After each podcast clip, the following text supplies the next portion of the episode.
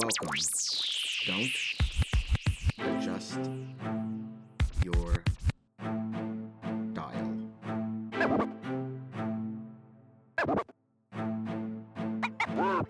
Welcome everyone to the Lo-Fi Poli Sci Podcast. I'm your host, Michael Pickering. That's right, Lo-Fi's in low fidelity, low quality, in your face, messy as can be, global news show. It's Tuesday, Lo-Fi Nation, and you know what that means. It's time for Tuesday's Top 10 list. And yes, we have an actual top 10 list today, people.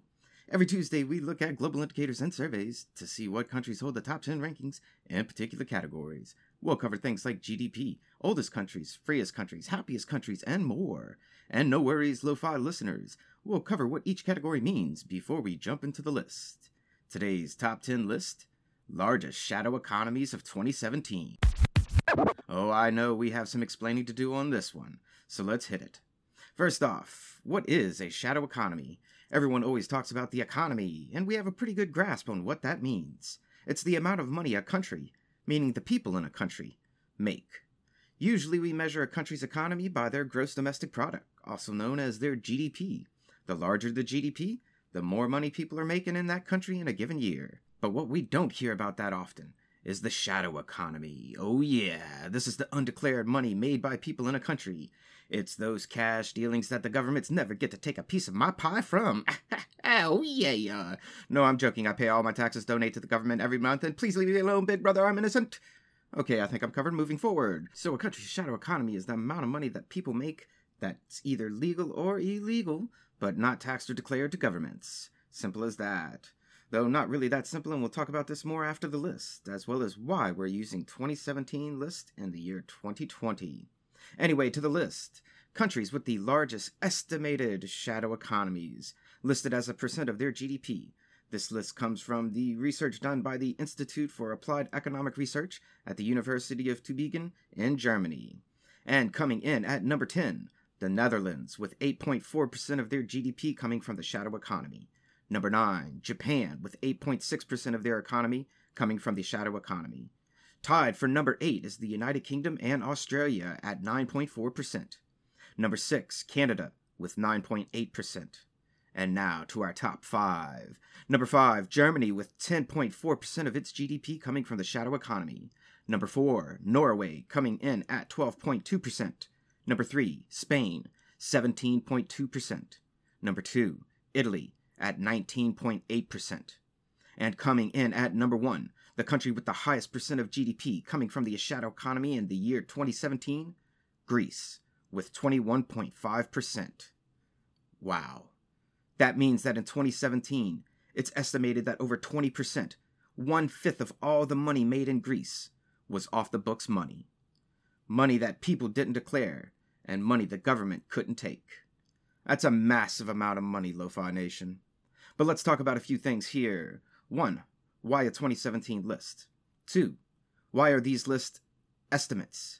And three, why we need to be careful when looking at data like this. To our first question, why a 2017 list? Very simple answer here. Because research like this, that looks at the undeclared underworld economics of the planet, is increasingly rare. And furthermore, it's increasingly rare to be done by actual economists. You see, economists and political scientists that publish their work have to go through a peer review process, and the data have to be solid as well as, well as their results.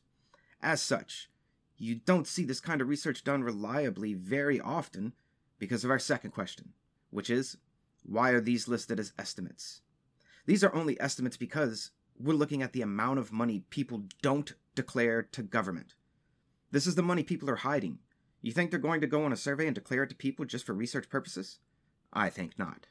Hence, it's only estimates, and that's why it's not done or published credibly very often. And yes, while surfing around on the net for a more recent lists, I came across some other data from other sites. And I'm going to make up names here because I'm not going to give shoutouts to real sites that I don't trust. But I did find data on sites like we really know what's going on.com or the shadowy underbelly of the global economy.com or maybe this site what's really poppin' in people's pocket.org. No, I'm not using data from sites like that. I think not. And this brings us to our third question why we need to be careful when looking at data like this. So, simply put, because in order to make these estimates at the global level, economists have to make some assumptions in their data and models that may not play out the same in every country. These are estimates and only meant to give us an idea of trends and scope of what's really going on in the world today. This study and list aren't about coming down with 100% accurate results, but it is about breaking ground into better understanding of what's happening in countries. But now we come back to that time where we go to that famous question we always end our list with Why does this list even matter? Now, this is a great question for this list in particular. From the government side of things, especially for Greece in this case, it matters a lot. Since the 2008 global financial crisis, Greece has been hurting something fierce. The government doesn't have enough money to pay for all the services it needs to provide to the Greek people. This list here would suggest that a big part of that is because about 20% of all the money made in the country, people are hiding from the Greek government, and the government isn't able to collect taxes on that 20% of the economy. If the government were able to do so, then they could theoretically use that money to provide those services to the Greek people. And for all countries, this list represents how governments are missing out on potential revenue. But it also speaks to the people and how they feel about giving their money to governments. And this list would suggest government of Greece, Greek people really don't like giving you their money. And again, big brother out there, I pay all my taxes. I'm quite pleased doing so. Please leave me alone. And that's this Tuesday's top 10 list. Always remember that lo-fi poli is more than just me. It's the we that we be. Thanks for listening. Stay safe. Wash those hands. And I'll see you on the next episode of the Lo-Fi Poli Podcast. Pickering, signing off.